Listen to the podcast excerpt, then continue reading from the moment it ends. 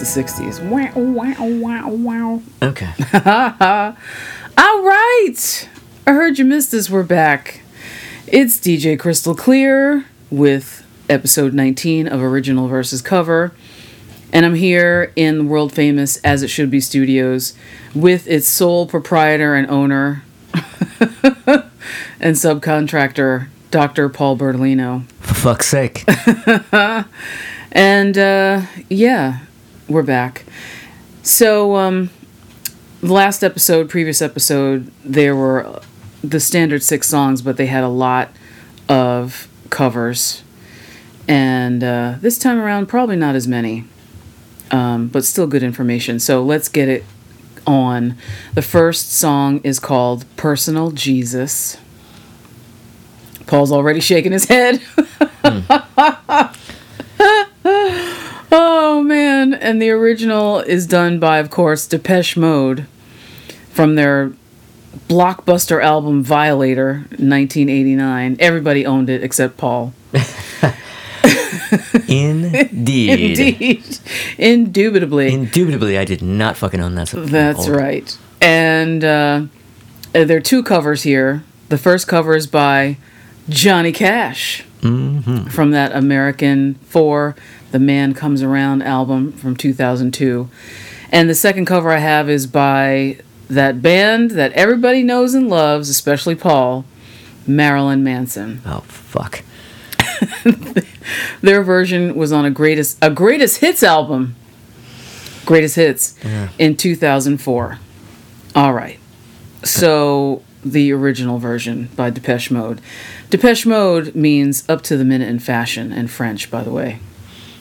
For those kids who didn't know. Cuz sometimes I write things about whatever and I say, "Oh yeah, that's real Depeche Mode." And people are like, "It's not like the band." Speaking French, bitch. Anyway, And speaking French, you understand? you understand? That's French. You You understand? understand? right. So in mid 1989, 1989, the band began recording in Milan with record producer Flood, everybody's favorite. U2 loves Flood. People love Flood, except Paul. The result of this session was the single Personal Jesus, which featured a catchy, bluesy riff.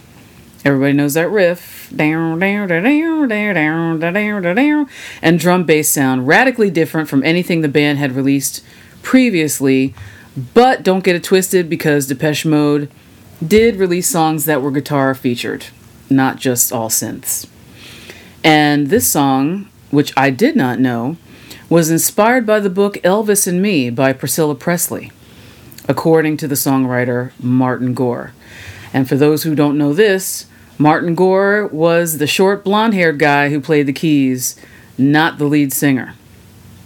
Everybody thinks that the lead singer was Martin Gore. That's not the case. He said it's a song about being a Jesus for somebody else, someone to give you hope and care. It's about how Elvis Presley was her man and her mentor. Mentor? And how that often happens in love relationships. How everybody's heart is like a god in some way. And that's not a very balanced view of someone, is it? It is not. Yeah. I agree with that. Well, You know, Dave Gahan is the lead singer. David Gahan. I know it was on the tip of my tongue. I was wanting to throw it out there, but it just wasn't coming to me. I could see it in your face. yeah. No, yeah. yes. So the cover, 2002 by Johnny Cash, uh, was for that same album that from the last episode you remember the song that he covered. Uh, the idea to cover the song was suggested by Rick Rubin, of course, and Cash called it probably the most evangelical gospel song I ever recorded. Wow. Well, that's saying something there, Mr. Cash. I'll say about some twee British synth dudes. But you know, Martin Gore is good, good songwriter. And uh, the cover by Marilyn Manson. The only track previously unreleased on their 2004 Greatest Hits album, Lest We Forget the Best of, which I'm having a hard time with Marilyn Manson having a Greatest Hits album. I'm having a hard time with Marilyn Manson existing. Uh, I mean,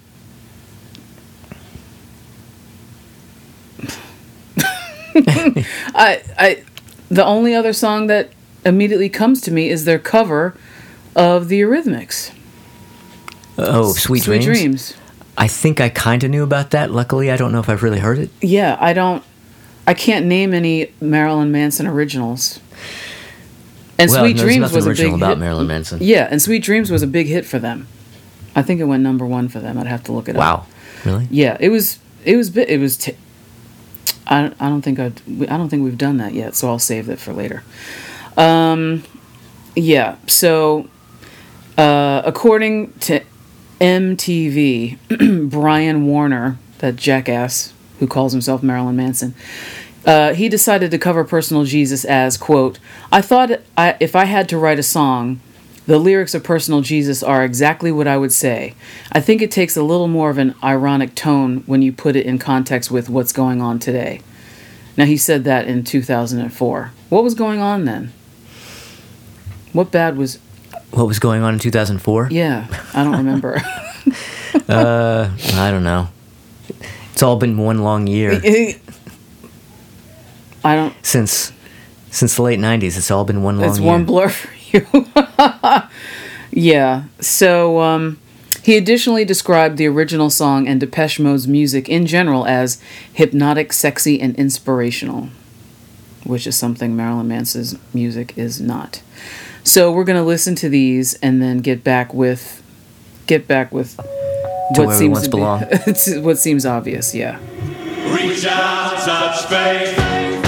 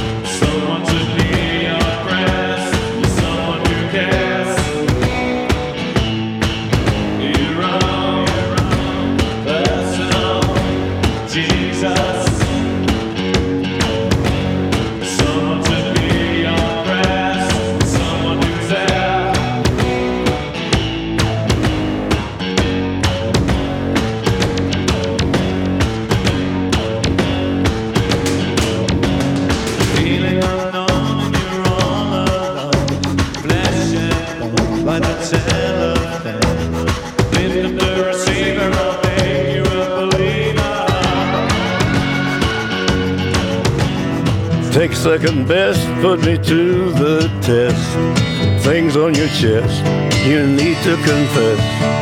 I will deliver, you know I'm a forgiver.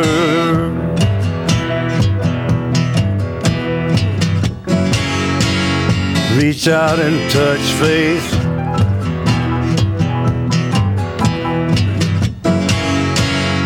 Reach out and touch faith. your personal Jesus. Someone to hear your prayers, someone who cares.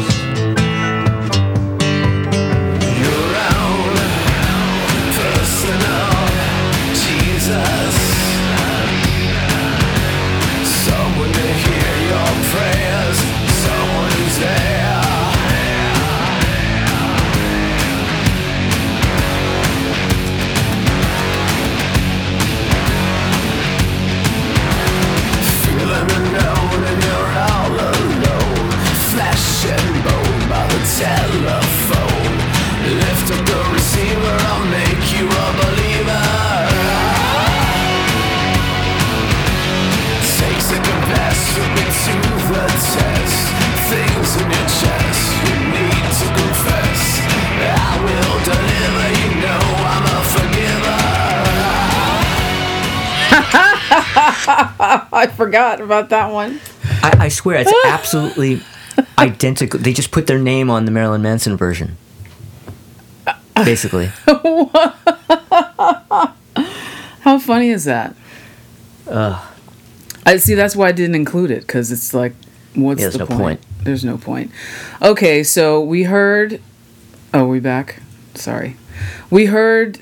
We heard the songs, and uh, yeah. So Johnny Cash was an old man who was dying, and the same gravitas that he had for the other song that we talked about That's pretty much the same. Marilyn Manson did the exact same thing that Depeche Mode did, except it was his. It was more feedback and squealy guitar nonsense. It was more produced yes, it was overproduced. I think, and uh, processed. yeah, just like squished through. Uh, yeah, it's terrible. It's terrible. Um, and then for fun on your own, if you want to listen to it, Def Leppard did a cover of this, and I just played a second of it for Paul. and it's exactly the same thing as Depeche Mode and Marilyn Manson. Well, it's, except it's well, it's it's identical to the Marilyn Manson Yeah. song. I mean, I you I played heard them back, back to back, and I thought I was being Pumped. pumped. I, it sounded like the exact same track. Yeah. Like you couldn't even tell it was Joe El- Elliott singing. Yeah, even the vocal sounded the same. Everything sounded identical. Yeah, super compressed. No, no signature Def Leppard anything. It was dumb. Yeah. So, uh, who's your winner, Paul? Well, I mean, really, if I'm going to be really honest, Keep it real. they keep all It, fucking lose. keep it one. They all. But lose. if I have to choose one, it's going to be Johnny Cash. Cash, gun to your head is Johnny Cash. Gun to my kid head, it's Johnny Cash. But the only reason I don't like his version is because I don't like the song. Yeah. You know, I mean, if the fucking Beatles did it, I wouldn't like it. Right. Uh, for me, I would have to agree that all three of them lose. Yeah. because I really I like the song maybe the first 10 times I heard it and then after that I couldn't stand it because it was on MTV every 5 fucking minutes. It was on VH1. It was everywhere all the time. In the supermarket, blasting out of car windows, blah blah blah. Everybody was singing it, everybody was doing it. It was in all the clubs. I am sick of this fucking song. I can't stand it. So, I mean, 1989, another summer. Uh Yeah. Uh, uh, 89 wasn't exactly a banner year. no, it was big for Public Enemy, but that's about it. Yeah. Uh, yeah, they all stink. No, well, no. Johnny Cash, gun to my head. Johnny Cash wins. Yeah, it doesn't stink. It it's doesn't just, stink. It's you know, just- a yeah. lame song. right. It's a terrible song, and for him to say that it was, you know, a churchy thing, uh, yeah, just weird. Whatevs, man. All right. uh, song number two is called "Now That We've Found Love," or "Now That We Found Love." Pick one, With or without the V. with or without the V. it's kind of like the difference between uh, Under Pressure and Ice Ice Baby. Exactly. And this song was, I did not know this, it was written by Gamble and Huff. Yeah. For some reason, I thought Stevie Wonder wrote it. But he wrote, well, that's another thing. Anyway, uh, yeah, so Gamble and Huff wrote this. For those of you who don't know, it's Kenny Gamble and Leon Huff from Philadelphia International record label in Philly. And the original version was done by the O'Jays from their album called Ship Ahoy. Oh, yes, I know the Ship Ahoy album. right? It's like green with their faces, and it's It's not a really bad painting It's a them. terrible, terrible cover. So I got two covers for this. The first one is by Third World. They put it out in 1978, and the second one was done by Heavy D and the Boys from 1991. Now the original version, I think a lot of people probably heard the Third World version first, but probably not until the 80s because Third World was not really played on the radio that much in the 70s when they were at that time. Um, Stevie Wonder used to cover this song in his shows. And uh, yeah, like for, for some reason, I remember people really being into this in the 80s, not so much in the 70s. But the O'Jays' version, it is Philly International to the motherfucking bone. It is, you know, strings and uh, lush, lavish production, mid tempo, disco e song, really low key.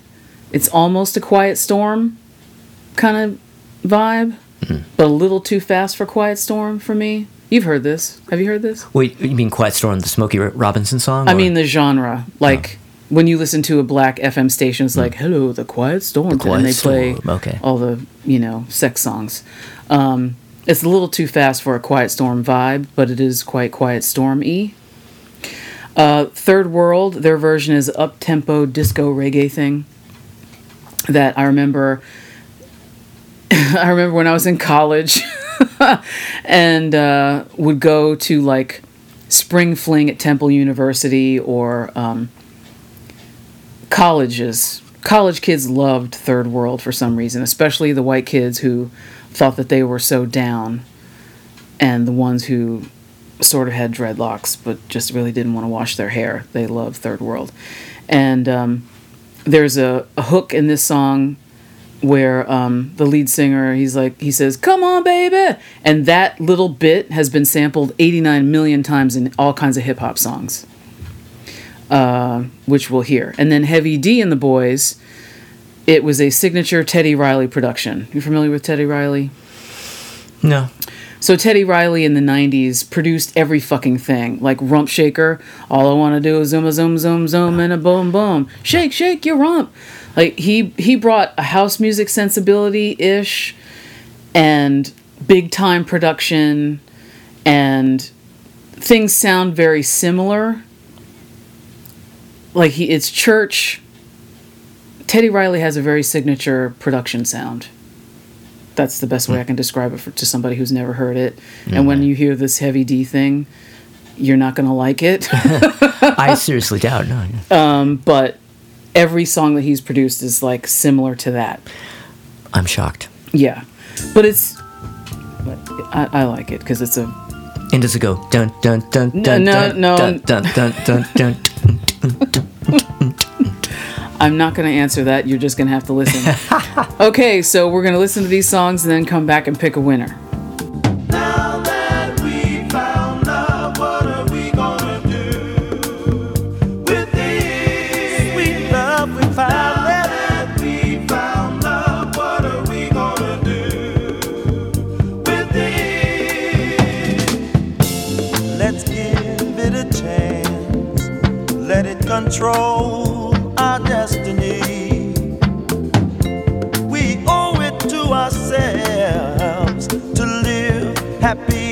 happy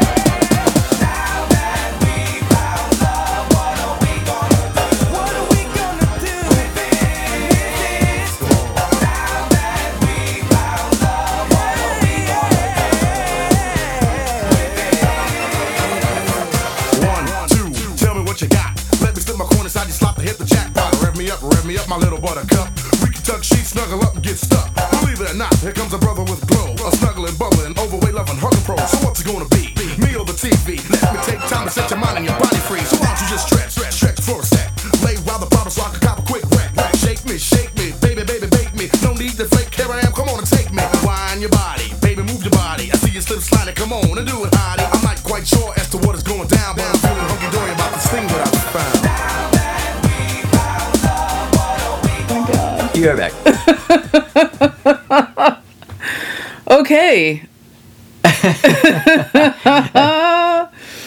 All right. Well. all right. So uh, yeah, Paul. What do you What do you got?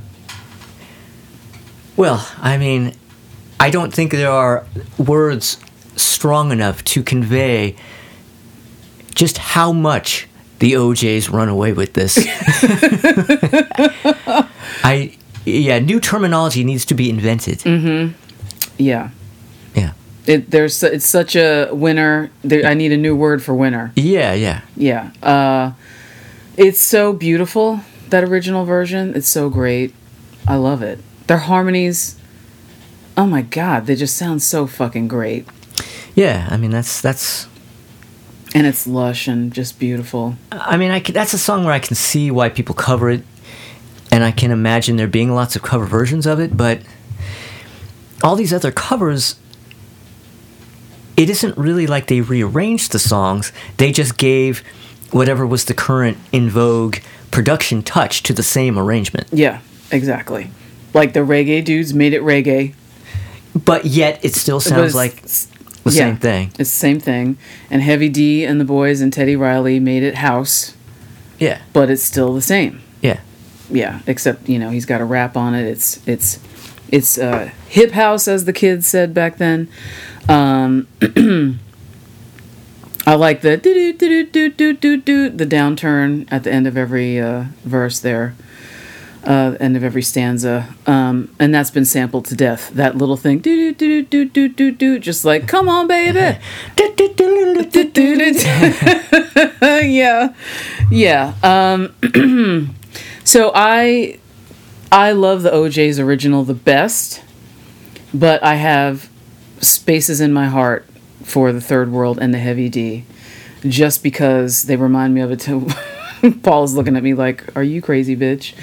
um, because they remind me of a particular time and place that make me happy I can dig it. I can dig and it. also the third world version it reminds me of uh it was so big at that time in the in the 80s and 90s it was like remember those white dudes the, the white reggae dudes who did um uh baby i love your way Yes. okay Yeah. Yeah. it's like that kind of vibe like yeah. yeah. we're making it reggae, but it's not real It's kind of reggae. It's poppy thing. reggae. It's you know up tempo and jump around, hippity hop around it. Well, I was just telling because I'm reading the Peter Frampton autobiography. Oh, We were just talking about this, and he talks about that cover. Yeah, And he wasn't aware of it because the protocol when you when you're going to cover something, you have to kind of contact yes, the, the mm-hmm. writer, whoever owns the song, say we're going to do this. Is it okay? And you can't really tell people they can't do it, but Prince tried to do that and he failed. yeah, and so. But these guys did this version and issued it without Frampton or anybody who should have been contacted knowing about it. Yeah. And Frampton just sort of heard through the grapevine and he listened to the track and he didn't like it. He said, but man, he said he said, man, he bought a house from that shit. So he's like, you know, he can't, I'm he's not too it. mad. Yeah, can't get that upset about that. Yeah. yeah, interesting.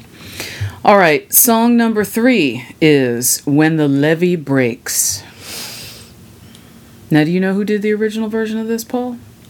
Uh, blind Willie Jefferson Mellon. Uh, Jefferson Mellencamp. Airplane. airplane no that's a that's a big no on that um the original Led version Zeppelin, obviously, right? There- There's just the original, right? of course uh the original version was done by kansas joe mccoy so you were close and memphis minnie Wow. 1929 29. yes Wow. and the lyrics reflect their experiences during the upheaval caused by the great mississippi flood of 1927 that's what they were singing about Well, that's all bullshit because when I look at my Led Zeppelin 4 album and the label, the writing credits say Jimmy Page and Robert Plant. So therefore, your information is wrong. Wrong, right. yes, we'll we'll get to that in a second. Um yeah, so for those who don't know who Memphis Minnie was, uh, she lived a long fucking time. From 1897 and she died in 1973. Damn. Yeah. Her real name was Lizzie Douglas, and she was a blues guitarist and vocalist and a songwriter whose career lasted over three decades. She recorded around 200 songs, some of the best known being Bumblebee, Nothing in Rambling, and Me and My Chauffeur Blues. So she lived long enough to see Jimmy Page and Robert Plant rip her off. Exactly. Yes. Uh, the cover was done by Led Zeppelin for their fourth album that was released in 1971. When considering material for the group to record, singer Robert Plant suggested the Kansas Joe McCoy and Memphis Minnie song. Jimmy Page commented that while Plant's lyrics identified with the original, he developed a new guitar riff that set it apart. However, it's John Bonham's drumming that is usually noted as the defining characteristic of the song. So the original was your basic 12 bar blues thing. Uh, guitars were played very well. It sounds like it was recorded in 1927 in a tin can somewhere. Uh, you know, but it's great. And Led Zeppelin, this is interesting. Before the release version, they attempted the song two times. Did you know this? Uh, no. They recorded an early version in December 1970 at Headley Grange using the Rolling Stones mobile studio. It was later released as If It Keeps On Raining. On the 2015 reissue of Coda, prior to relocating to Headley Grange, they tried unsuccessfully to record it at Island Studios at the beginning of the recording sessions for their fourth album. Page and John Paul Jones based their guitar and bass lines on the original song. However, it did not follow the original 12 bar blue 1451 thing, but instead used a one chord modal to give it a droning sound. Right. Plant used many of the lyrics but took a different melodic approach. He also added a harmonica part during mixing, and a reverse echo effect was created whereby the echo is heard ahead of the source. And for you gearheads out there, John Bonham's drumming played a Ludwig kit. It was recorded in the lobby of Headley Grange using a uh, Beyerdynamic M160 microphone, which, oh, several of them, which were hung up a flight of steps. So that's how you got that weird echo sound. Right. And he was probably playing, playing a Vistalite kit, I suspect. Output from those were passed to a pair of Helios F760 compressor limiters, a Binson Echorec, and a Delgy effects unit were also used. That was just for the drum part. Uh, portions of the song were recorded at a different tempo, then slowed down, explaining the sludgy sound, particularly on the harmonica and guitar solos. It was the only song on the album that was mixed at Sunset Sound in Hollywood. The rest was mixed in London. Page identifies the panning on the song's ending as one of his favorite mixes when everything starts moving around except for the voice, which remains stationary. The song was difficult to recreate live, and the band only played it a few times in the early stages of their 1975 US tour. So, we're going to listen to these and then pick. If it keeps on raining, love is going to break. If it keeps on raining, love is going to break. And the water gonna come and I have no place to stay. Well, all last night I sat on the lever and moaned. Well, all last night I sat on the lever and moaned. Thinking about my baby and my happy home. If it keeps on raining, love is going to break. If it keeps on raining, love is going to break. And all these people have no place to stay. Now look here, mama, what am I to do? Now look here, mama, what am I to do? I ain't got nobody to care my trouble to.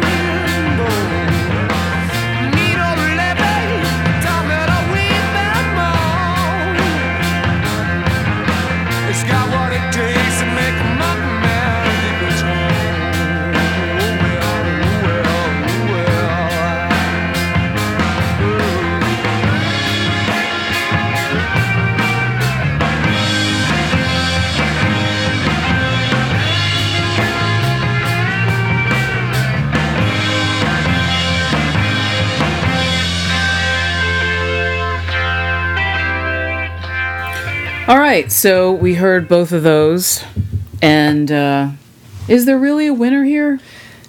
Uh, yeah. Well, that's the th- well. Okay, there's two things. What? It's it's weird. It's like uh, I think obviously that Jimmy Page and Robert Plant should have given at least co-writing credit to the to the people who wrote that song. Yeah. Um, but I do think that they changed it up enough to where it is practically a different song. But he, they absolutely should have given eh, co-writing credit. They should, everybody should have gotten credit for it. Yeah, I mean he he said the first verse exactly the same. Right. The first well, two. kind of. I mean, It's it's a little mixed. It's a little different. I mean, maybe maybe the diff- maybe it's the order that the words were in, but it's there was there were different there were differences, but but not not enough for them to claim they wrote That the they wrote song. it. No they they, way. they added things to it that should get credit, but not at the expense of the other people's credit. Yeah, and I have no idea if Memphis Minnie had an estate or who would be in charge of it or whatever. But this is the kind of thing. This is why the Rock and Roll Hall of, of Fame was created, and the the LLC, because the idea behind it was we're going to raise money to pay these poor black musicians who white British guys ripped off and like give them the money that they're due. That was the impetus of the Rock and Roll Hall of Fame. And when they first came out with it, when Jann Wenner was crowing about it all the fucking time through his own magazine, we're doing such a great thing because these people were done a disservice. And so certain black people were mentioned. One of them was her. Uh, you know, uh, Little Richard, blah blah, like all the all the architects of rock and roll.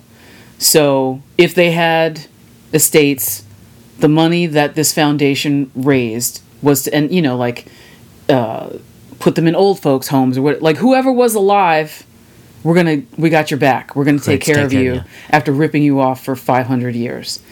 And then as we see what the Hall of Fame ceremony and nominations and everything is turned into. Well, yeah, my question is, yeah, oh, they're so altruistic, but is that where the ten thousand dollars per seat for everybody who Goes to? Yeah, is that where that money goes to? That's- I somehow I doubt it. I would love to know.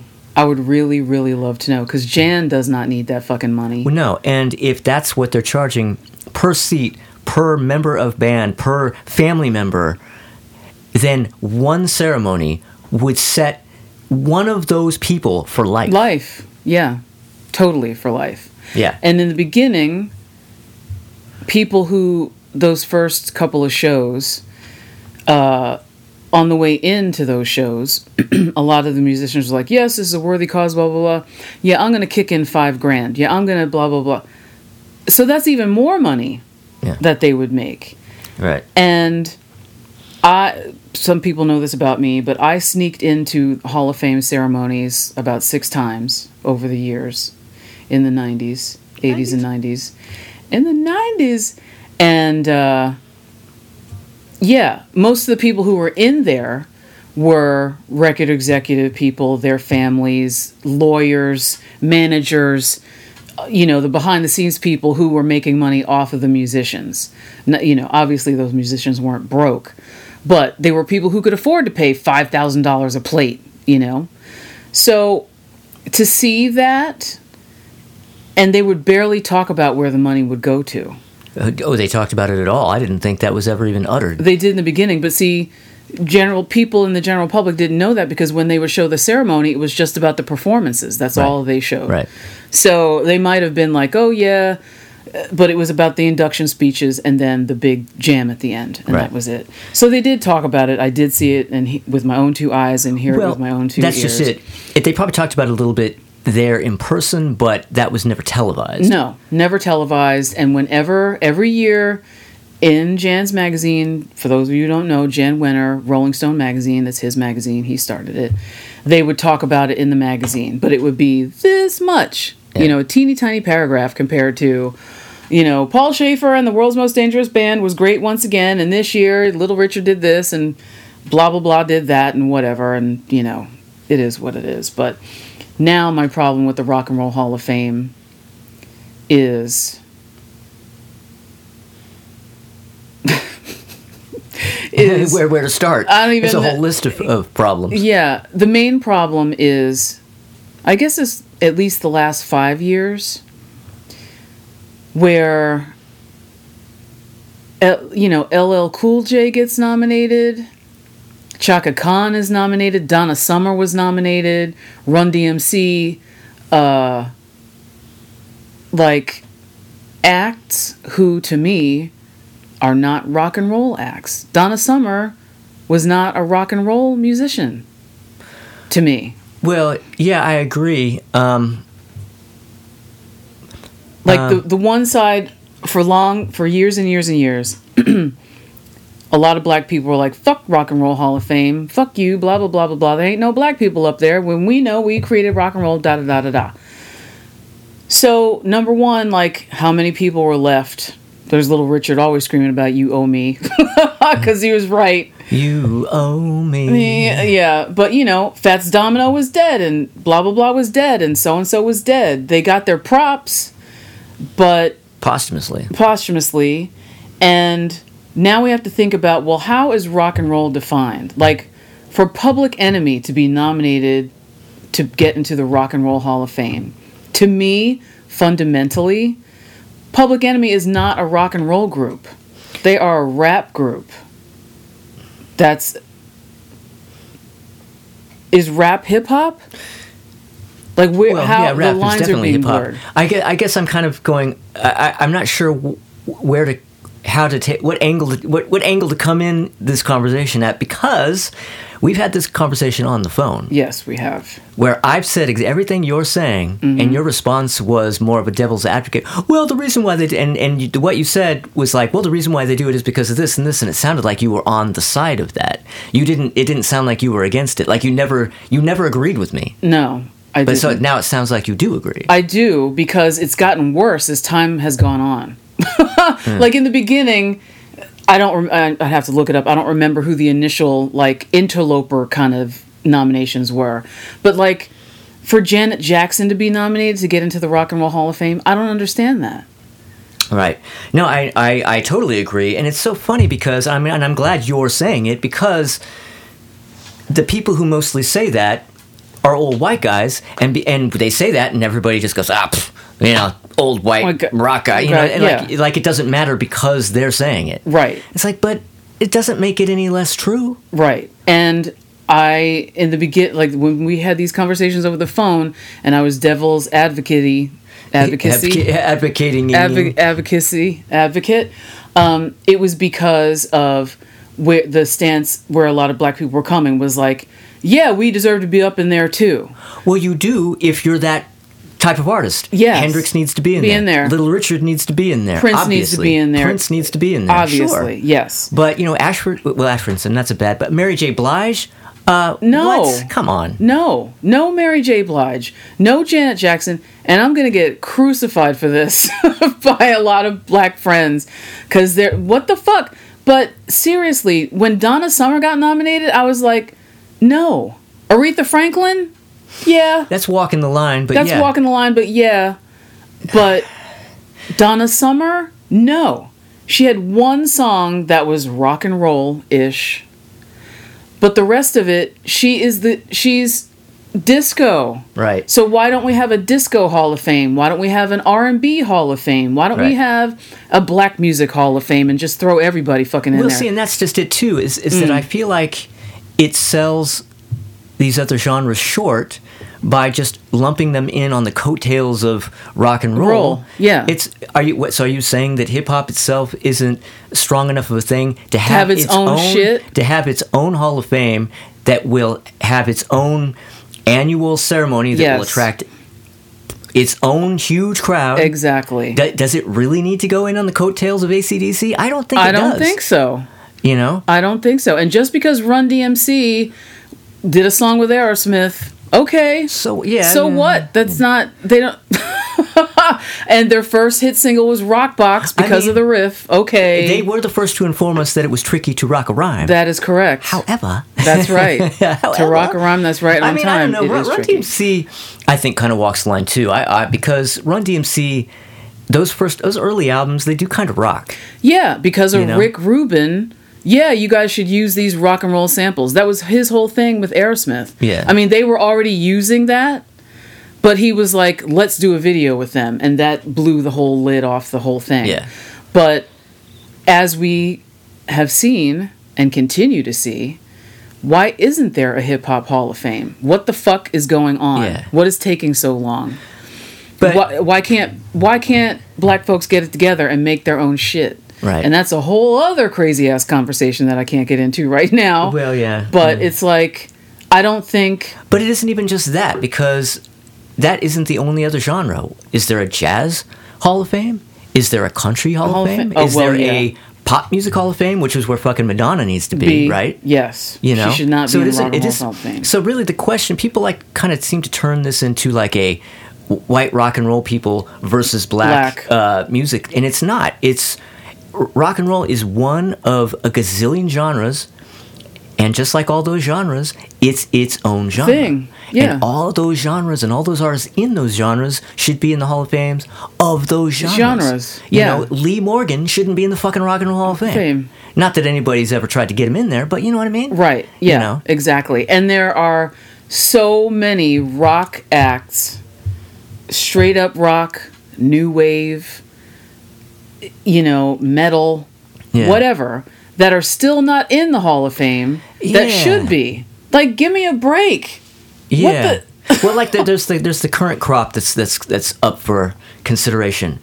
There are artists in there that I love way more than any of the rock artists. Like I love Dionne Warwick more than any of the actual rock artists on that list.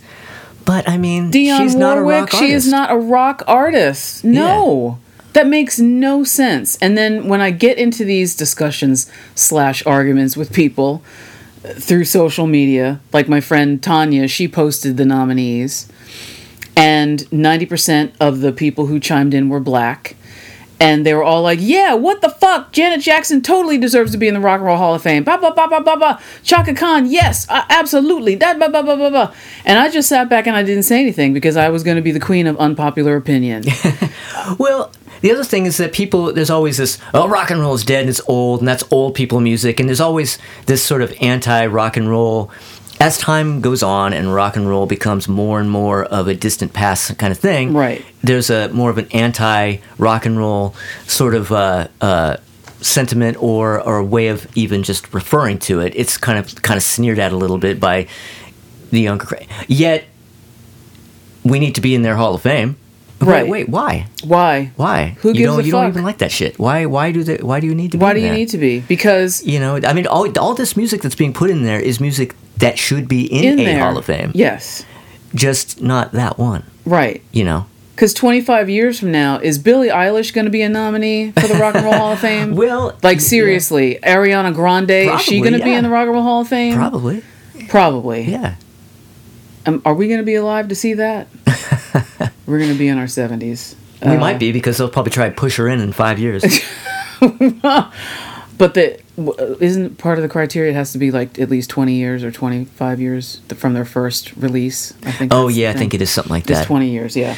Like the Yeah. Foo Fighters are up now and stuff The like Foo that. Fight- yeah. See, and that's just yeah, well, yeah, and that's the thing. We can even take out the the argument that they were, we're currently talking about. We can take you know, like the original sort of roots, the, the sort of black roots of it all out of it, and say, why the fuck are the Foo Fighters up, but you know, Deep Purple isn't in there? It still isn't in. Are you kidding me with Yeah. this? Deep Purple should have been in decades Yeah. ago. How do you not? What the fuck? Come on, it's Deep Purple. you know, Jesus. Todd Rundgren can't get in Get there. in. Yeah. You know, It makes but me whatever. I mean, it's it's a it's a debate. You know, we're, we're taking up a lot of real estate on Yeah, this debate, but it's just, and it's okay. Um, but in the end, it's one of those things that you end up talking in circles about because everybody's saying the same thing, thing. Yeah. but we don't have the power Right. to to determine this. oh, we get we when- get one vote. The public does get one vote. Well, they do, but and that's the point I was about to make. Because even though every year they put they have a website where you go and you can go in and you can I can't you do it like every day? Yeah. You can vote ten thousand times if you want. Yep. and there's the popular opinion vote that puts a certain number of or, or a certain uh, block of five artists above the rest, which means that was that's the crowd that the the people want to see, See. inducted, right? Yep. And every single year, they completely ignore that. Totally. Yeah. I don't. I, I don't. I don't. I mean, some of the artists that that end up in that cream of the crop end up uh, nom or not nominated, but inducted. But that's because they already wanted them in in the first place. first. Yeah. Yeah. Exactly. It's uh, it's really annoying, and that's why this year I didn't even. I didn't even post the nominees to discuss it because I couldn't I couldn't go through like 300 things on a thread where it's just this back and forth shit and I, yeah my stance is and I think I did comment on on Tanya's thread and all I said was how are we defining rock and roll? And I used the emoji hmm with the fingers on the chin. And guess who responded to me? Nobody. So there's that. And scene.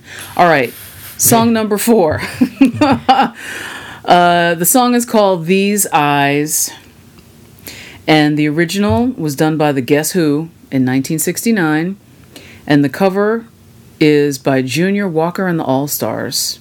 That was done also in 1969. Did you know about this? I I am aware of, You aware uh, of this? both versions. All right. Even even the Guess Who version. Even the Guess Who Yeah. version. All right. So These Eyes was uh, is a song by the Canadian Blame Canada rock band The Guess Who. It was co-written by the lead guitarist Randy Bachman and lead singer Burton Cummings, and we all know where they went, don't we, people? I hope- I hope Uh. Bachman Turner overweight. exactly. And originally included the band's 1969 album Wheatfield Soul. It was released as a single. Uh, the B side was called Lightfoot in their native Canada, where its chart success at number seven, along with the influence of some radio station in Windsor, uh, helped land them a U.S. distribution deal with RCA. It was then released in the United States in March of 69, became a breakthrough success for the group. It would be their first single to reach the top 10 in the board, Billboard Pop Singles chart, peaking at number 6 and would eventually be certified gold by the RIAA for selling over a million copies. It was also a top 10 hit in South Africa. Weird. Uh, while it was the 18th single released by the band overall, it was the first from the lineup of Cummings, Bachman, Jim Kale, and Gary Peterson, and produced by Jack Richardson. So the song came about. Bachman had the piano chords with an original title of These Arms, which I don't think These are these on I, I don't think that would have worked.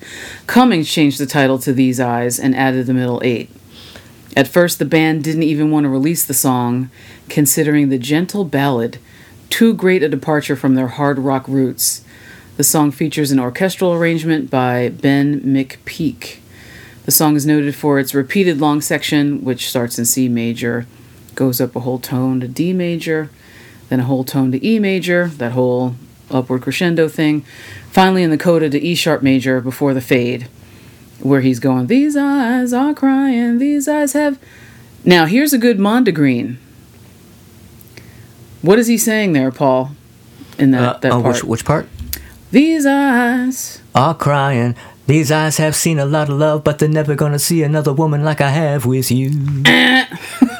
You're close. Oh, Uh, according to that's what I always thought it was, and I guess I still do. That's what I thought it was too. Well, I've heard people say uh, these eyes have seen about enough because they never want to see another woman like I had with you. I remember people singing that. Okay. So the lyrics actually are These eyes are crying. These eyes have seen a lot of loves, but they're never going to see another love like I had with you. Okay, so he's saying love, not woman, because it sounds like he's saying never see another woman, Woman, like I have. With yeah. you. That's what it sounds like. That's what I thought too. Uh, never gonna see a lot of love like I had with you. Yeah. So I wonder, I wonder if maybe that's the lyric as written, but he is saying woman on the track. It Because that sounds- happens. It sounds like it, yeah. Yeah. And I'd I'd have to listen to it with my uh, earphones again, but yeah. So the cover by uh, a lot of people covered this song, and I didn't even want to get into that, but I just picked the Junior Walker and the All Stars version. Um, it was number three on the R&B singles chart, number 16 on the Billboard Pop Singles in 1969. So they released it a couple of months later, and it's Junior Walker. He plays he plays the saxophone, and uh, it follows the arrangement pretty much the same. So Yeah. Although the, the the the vocal is really terrible in that version. I that's the one thing about Junior Walker is I've always thought that his vocal is weak and he just needs to play the saxophone and get somebody else to sing. Right. It works on what does your t- what's it take to win your love. Like his vocal is fine on that. Yeah. But when you're doing something that has been sung by Burton Cummings, you're gonna have to step it up. You can't fuck around with that. Yeah. Yeah. So we're gonna check these two out and then come back and I think we already picked a winner.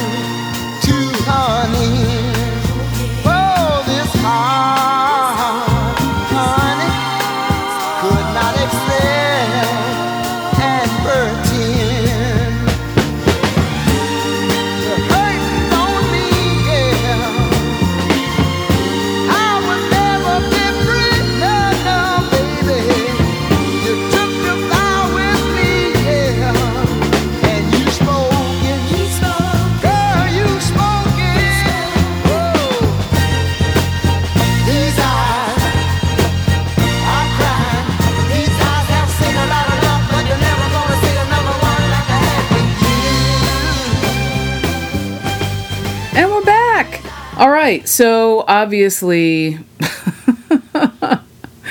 obviously, it's uh, you know the Canadians. The Guess Who? They win. Yeah. I really do like Junior Walker and the All Stars, though. Um, but yeah, that's just not that great of a cover. No, it's kind of. I think it's interesting that he chose it, but it it's not out of the ordinary because it's good for sax. Yeah. I think it's it's good for that arrangement. All right, song number five, which is called "Girl, You'll Be a Woman Soon." Oh, Oh, shit. oh, And we are once again going to go to the 90s. yes, uh, the ori- the original was done by Neil Diamond from his album "Just for You" in 1967, and I have three covers for this. I have Cliff Richard in 1968.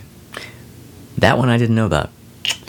The one that you don't like is by Urge Overkill from 1992. Their album was called Stull, but everybody knows it from the Pulp Fiction soundtrack that was released in 1994. It was on the Still EP. Oh, just EP, sorry. yeah. Yes, that's right. I mean, not that that's a major detail. And uh, the last cover is done by Third World Oh. on their 25th anniversary album that came out in 2001. So the original, it's Neil Diamond. It's Neil Diamond from 1967. So we all know what that's going to sound like. I hope. Uh, you know who wrote this, right? Neil Diamond. No, he did not. He didn't write it. Mm-mm. How the fuck did I know? I'm kidding. He wrote I'm it. like, this. I'm like, no yeah. way. I'm you like, know, but do you know who produced it? uh, Mickie Most, Nope. Neil Diamond. Jeff Barry and Ellie oh, Jeff Gr- Barry and Ellie Greenwich. Yes, Yep, of course. they produced it. and uh, Oh, right, that's right. Jeff Jeff Barry was doing all that stuff in that period. back then, yeah. So there are two versions of this: a mono and a stereo, as is was customary for the day. Uh, they differ slightly on the mono. Uh, the strings don't come in until the second verse, and it also has a slightly longer fade.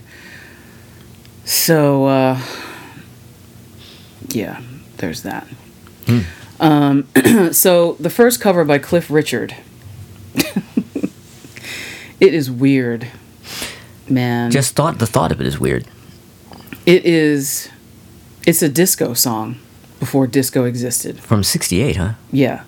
Um, you, you'll hear it and you're going to be like, what the fuck is going on here? Yeah, it's really. I was like, what? Yeah, it's weird. And then the Urge Overkill version. What's that guy's name, the singer? Nash Kato. Nash Kato. Is that his real name? You know, I don't. I don't know. I don't know. It Uh, sounds like a made up movie name. well, it, and on some of their albums, he's listed with his as National Kato. Oh, fuck. National Kato. So Nash is, is short for national. You know, I'm going to say this right now. I've never liked that guy. I don't like his face. He's he has a weird face. He has a weird face, and the hair parted down the center was not doing him any favors. He's very very thin hair. He he played in Phil's band once. he did? Yeah, uh, Phil. You know, okay. This is gonna take a little. We're take a little bit of a turn, but okay. Phil, our buddy Phil, original of Tragedy. He's had many, many, many bands around here, and Great He had a um, a metal band with Moby called Diamond Snake for Right. a little while, and they did a gig. Uh, Moby. This was around the time Moby had moved to L.A., and so he couldn't make this gig, and but they had the gig set up, and so Moby set them up with Nash Kato to be in his place. So Really? yeah, so they played the Mercury Lounge, and it was Phil and Nash Kato fronting Diamond, Diamond Snake. Snake. Yeah, Wow. Okay. and this would have been I don't remember what year it was, but it within the it was maybe ten years ago, maybe maybe 2012, 2013, something like that. And Nash Kato was an exact perfect time capsule of what he was in 1990. Like he didn't hadn't changed anything. He hadn't changed. He hadn't aged a day. His hair was the same. Length? it wasn't the same length. I don't think he trimmed it or grown it. It was exactly the same length, there. the same outfit. Like he was.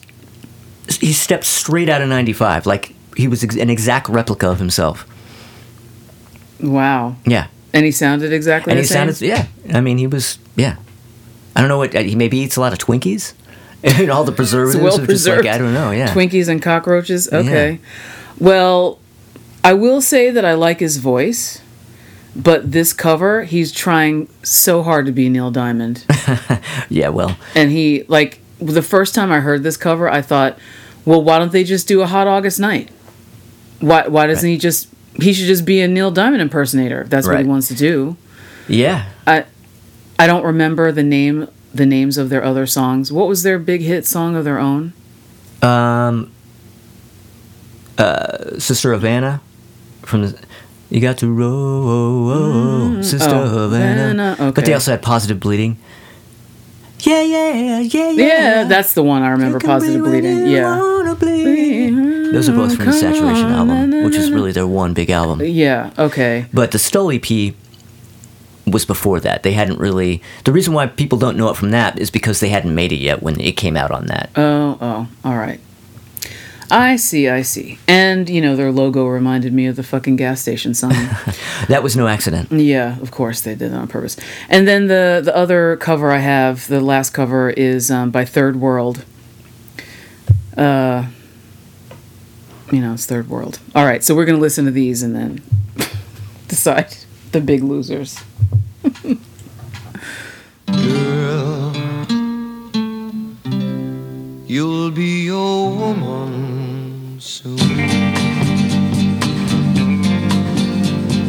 Love you so much, can't count all the ways I die for you, girl, and all they can say is, he's not your kind.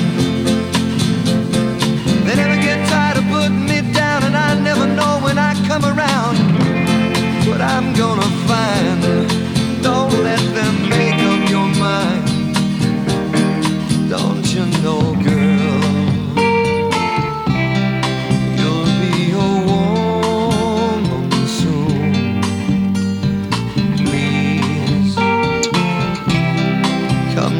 my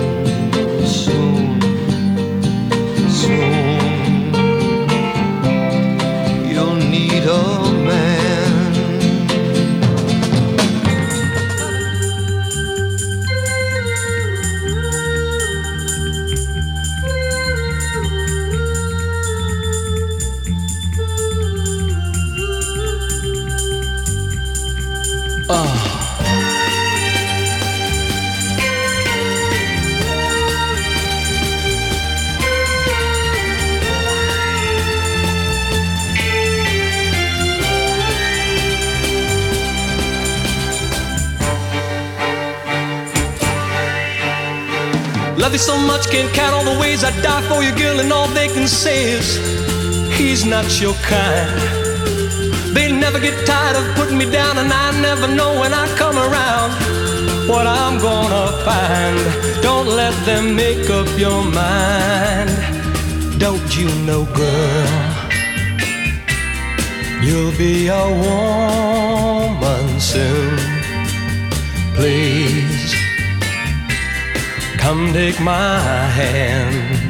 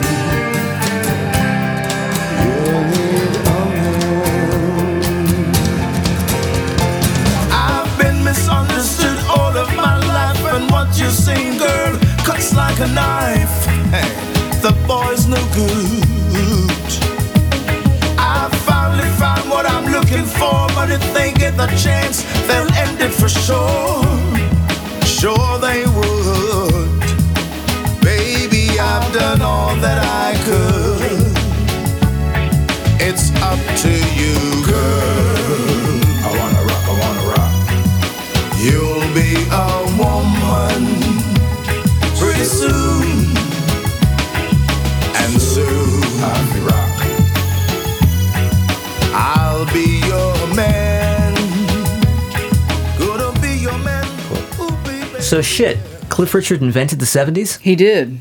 evidently. Kind of like Eno invented the 80s. Exactly. How about that? okay. Would you would you ever have guessed that that Cliff Richard Wow. would do that? Like that's straight up 1976 variety show shit. Yeah, the tambourine.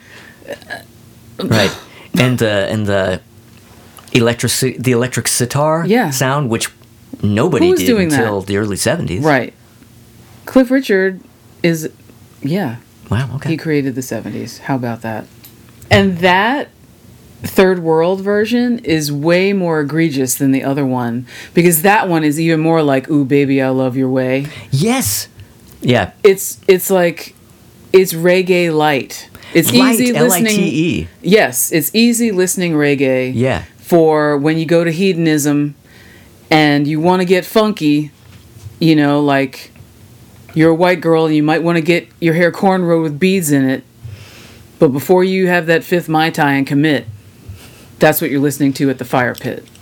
You know, that's the thing. I'm not a fan of reggae at all. I just I just don't like it. Um, it's good, well because it's just another one of those genres. I feel like I'm not really that into the sound in general as it is, but I feel like every song sounds fucking exactly the same. But shit like that is just. Elevator. Well, I was gonna say it's a cut below. It's like five cuts below. it's elevator music. Yeah. And the the main reggae element is um chick. It's mm, just chick, that. mm, chick, Yeah. chick. That's in every reggae song, every single one, different speed, different key, different tone, whatever. Uh, and I I enjoy a lot of reggae music. I was not. I listened to it a little bit in junior high and high school, whatever was played on the local college radio station. But then when I went to college, when I was at the Art Institute in Philly, uh, this these two friends of mine, Athena who's still a friend of mine today, and her roommate. Her roommate was way into reggae. this white girl who had dreads and the whole nine. All she wanted to do was move to Jamaica. That's all she wanted to do was live in Jamaica. Right. And but she was into like heavy, heavy dub reggae. Right. Like you don't like reggae like to like dub you would just jump out of the window. Right. She didn't give a fuck about Bob Marley or anything. No, like she's- she was straight like beyond Peter Tosh, beyond U-Roy, like people you've never heard of, deep underground. She used to get these tapes from whoever, sent them up from Jamaica. And I was just like, oh man, this is just so okay, I get it, but enough already. Hmm. And I don't smoke pot, so I'm not into jaw and I'm not loose enough to, you know, she would always make fun of me. You gotta get into it, man. You gotta relax, man. And I'm just like, Did she talk like that? yeah, She did. Did she? Did she pronounce man M O N? yeah. Oh shit. That's why I'm not doing it. Um, yeah, there's a lot of reggae I really enjoy, and it is very repetitive. I There's- get it. There's exactly one reggae song that I've heard that I genuinely like. Soul Rebel, Soul Rebel. which which is yeah, the, is a really early Bob Marley song, and I, I'm not a fan of Bob Marley. And for a Bob Marley song to be the song you like, that's pretty fucking you know basic. But that's a real early ass one that I just happened to hear on the internet. I'm like, oh god, I actually like, Like this that one. song, yeah, you know? that is a good There's something song. about the sound of it and the the, the atmosphere of it that Yeah. I like a lot. Yeah, early Wailer stuff, because they were trying to be like '50s rock and roll in a sense, and Yeah. then he went on from there. Yeah, but um, yeah. So uh, Neil Diamond, hello, he wins this. Yeah. Oh God. Yeah. By a million. You know, in the in the nineties, I liked the Urge Overkill version because I was a fan of, Ur- of Urge Overkill, and uh, I mean, I still like them, but I mean, I was really into them in their day, so I liked that track and I listened to it. But you know, in the long run, I mean, come on. Yeah. It's just, yeah, it's not good. All right, we're at our last song, song number six, and it is called Any Way You Want It. But it's not that one. It's the other one. It's the other one. I, I have two in my in my mind. I know, I know which ones you have. And it's the first one, uh, done by the Dave Clark Five in 1964. Ah, Okay. And the cover, I know you know this, was done by Kiss from Alive 2. Mm-hmm. And I remember the first term, the first term, I can't even talk, I'm so stupefied. The first time I heard that, I was just, I was completely blown away by the Kiss cover. Yeah, well, you know, when I first heard it, that's that's the first version I've ever heard, Heard? that song. Really? The Kiss version, yeah, I hadn't heard. I don't think I even knew.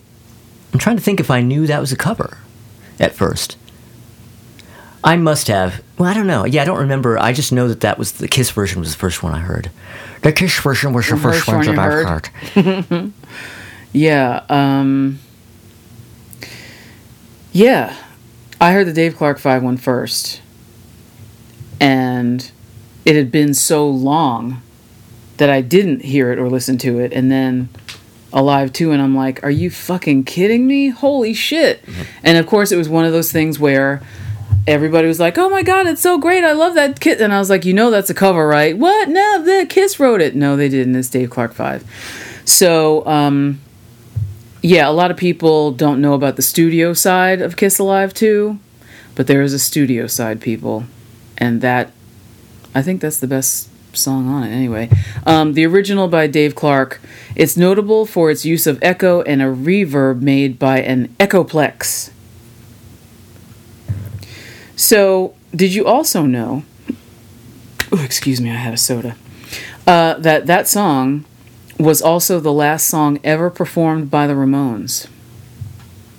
Oh yeah, yeah, and they're and they're yep. I did know that. Yep, featuring Eddie Vedder of Pearl Jam as a guest vocalist. Uh, as a way to sully the whole thing. performed the song at their last show on August 6, 1996, at the Palace in LA.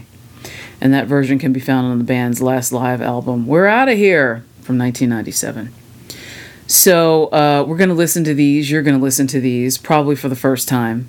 And then we're going to pick a winner.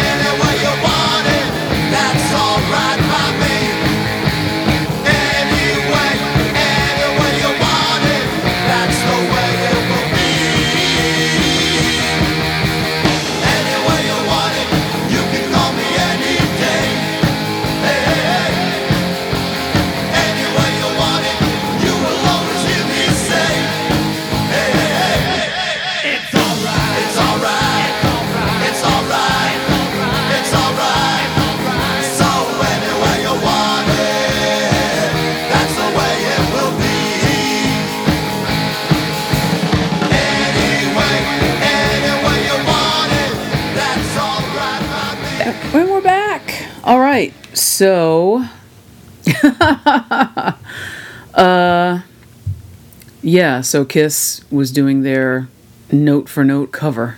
Yeah. Well, you know what? I absolutely give this to the Dave Clark Five because I think, honestly, the Dave Clark Five version rocks harder. It does. Yeah.